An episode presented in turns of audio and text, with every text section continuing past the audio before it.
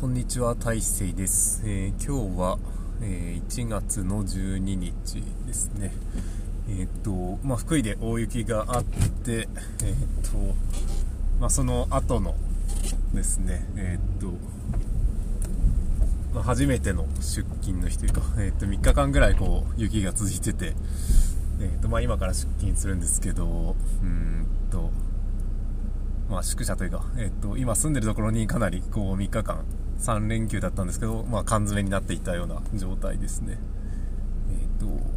まあ、今日ちょっと朝早起きして、えっ、と、そのラジオの番組がすごい興味深かったので、え、それについての話をしていこうかなと思います。えっとですね、えー、まあ、どういった番組だったかというと、えっと、ヘイトスピーチに対する、その、なんていうかな、ヘイトスピーチをなんか防止するというか、まあ、それに対抗するような法律というか法案条例ですかね、まあ、それを、ま作るきっかけになった話ということで、うんとまあ、これが何て言うかな、まあ、興味深い内容で、えーとまあ、今までそのあんまりこう深く考えたことはなかったんですけど何て言うのかな人権侵害に対する、えーと法整備がまだうまくいってないところでのなんていうかな社会の成熟に向けた対応みたいなところですね。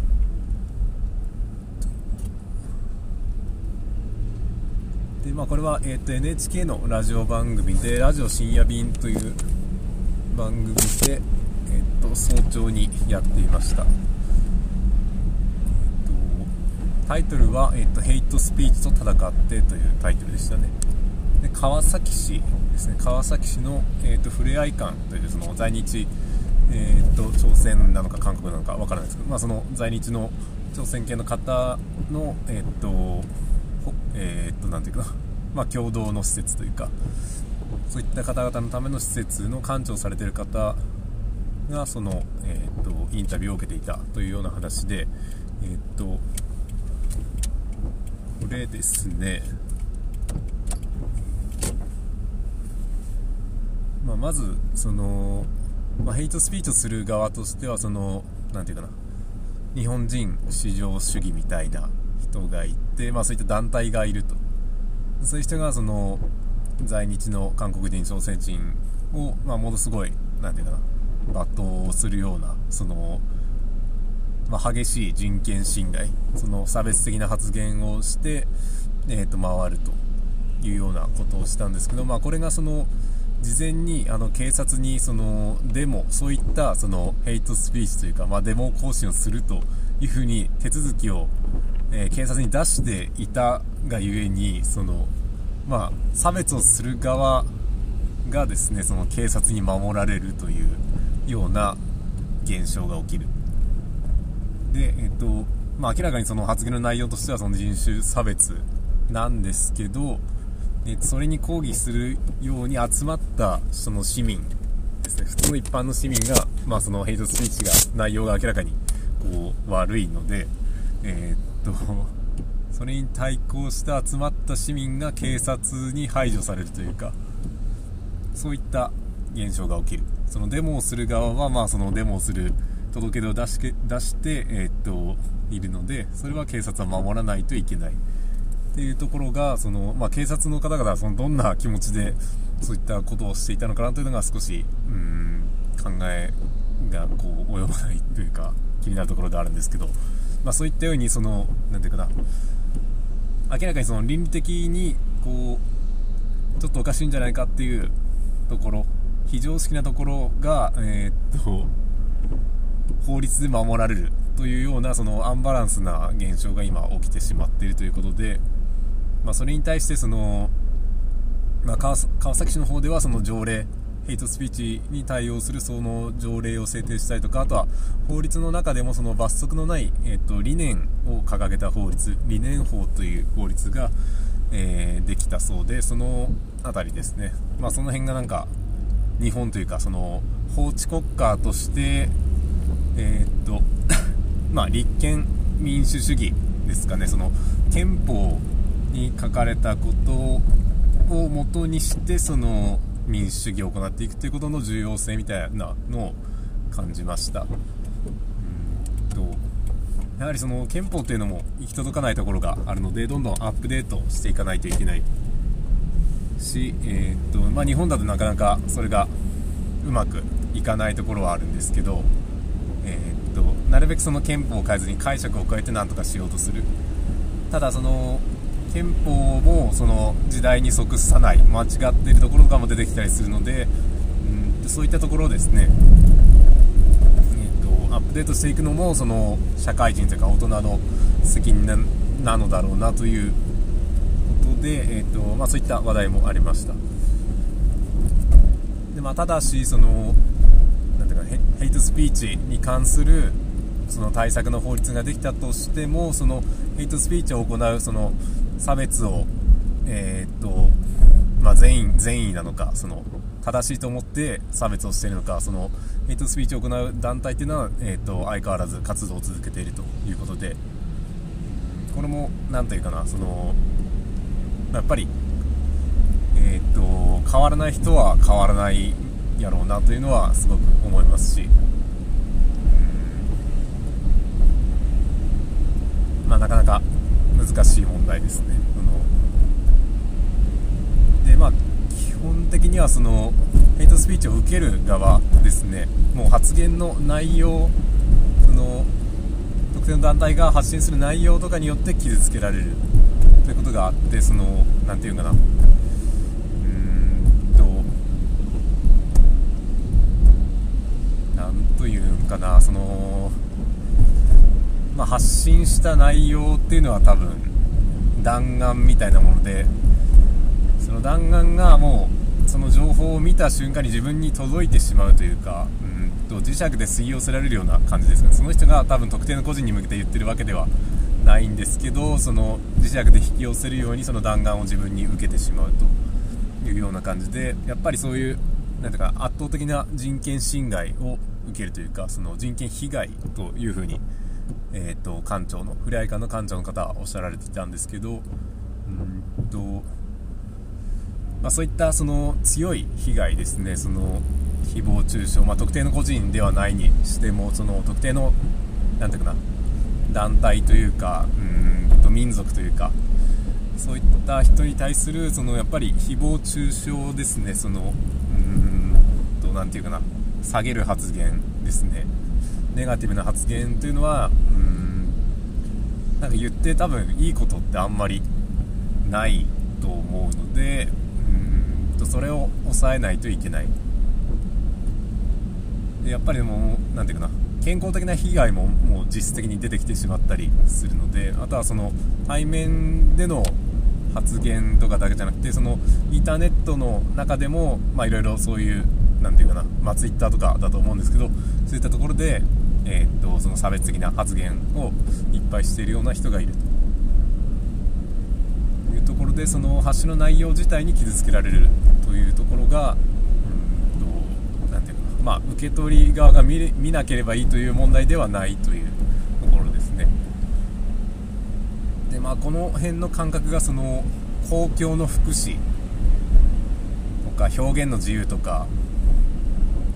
その辺りに関わってくる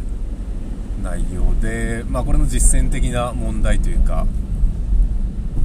実際の事例としての対応すべき問題なのかなと思います。この辺りその何て言うかな事例が、まあ、ないんでしょうねそのこれまでこういった問題を解決しようとしてこなかったというようなその姿勢があるのかなと思います。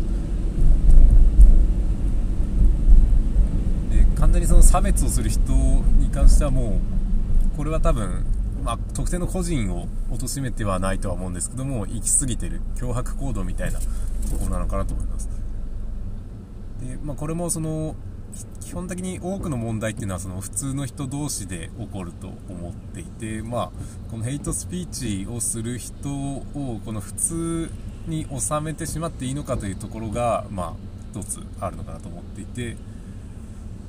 でやっぱりその普通じゃないよねっていう風になったのが今回のこのえー、っと何ていうかな。ヘイトスピーチの関連対応の、えーと、活動なのかなと思います。でやっぱりその議論が通じない相手っていうのが世の中には一定数いて、まあ、通じる相手も多数いると思うんですけど一定の人はやっぱりその考えが議論を通しても変わらないのかなと思います。でえっ、ー、と本当にその意図的にその差別をまあ、楽しみたい人というか多分それが正義だと思ってやってる人。でまあそれって多分変えられない。その人の正義はなかなか他人によっては変えづらいところがあるのでうーんとまあ普通の感覚っていうところが人によって違うところが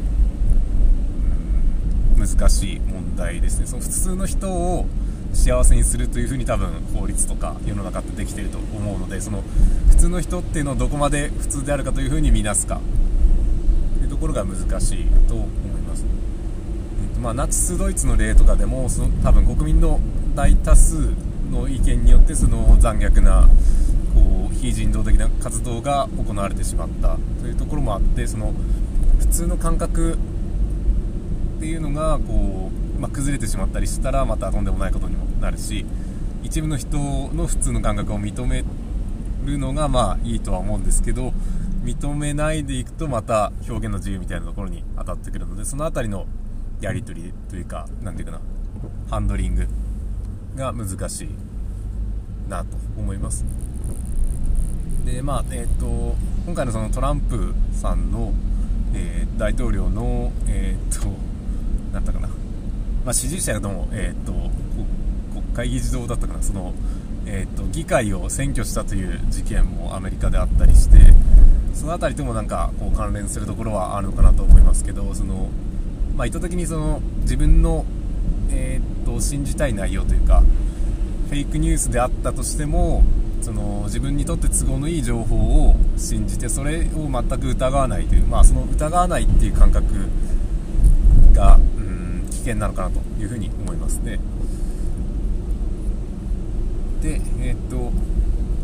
まあ、普通の人の権利ですねこの普通の人の権利を、まあ、その公共の福祉の範囲内で、えー、っと認めるというのが大事だなと思うんですけどその普通の人の権利を認めすぎるのもまたこういった、えー、っと被害につながるということですね。で、えー、と発言の中ではその圧倒的な人権被害というふうにおっしゃられていてこれはやっぱり守られるべきだと思います。でそういったルールが今はなかったということで、まあ、表現の自由とかとその干渉するところがあるから、まあ、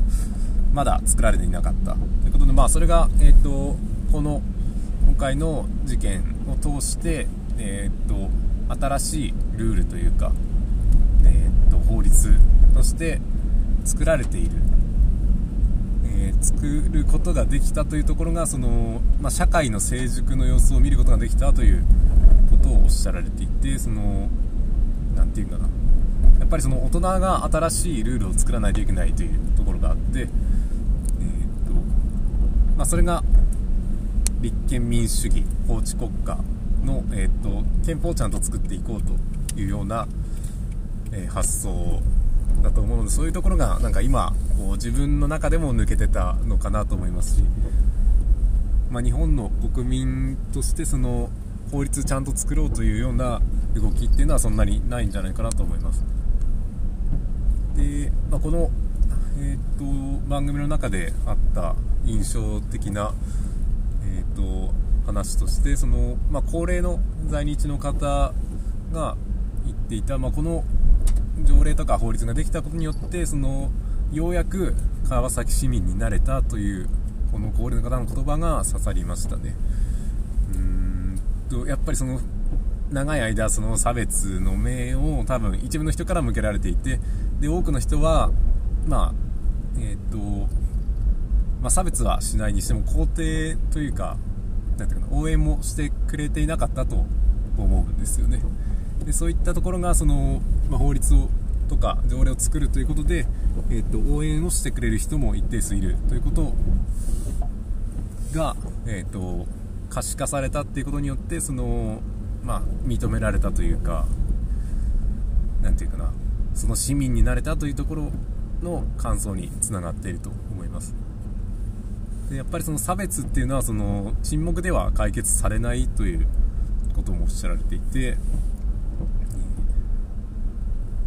まあ、やっぱりその何て言うかな。えー、っとななんていうかな。沈黙は良くないだろうなと思います。その動いてる人に対しては応援をしないといけないというかするべき義務がある。んじゃないかなというところでやはりダメなものにはダメだと言えるような人間というか社会になるべき。で、えーとまあ、そういった風になっていきたいなというふうに思います。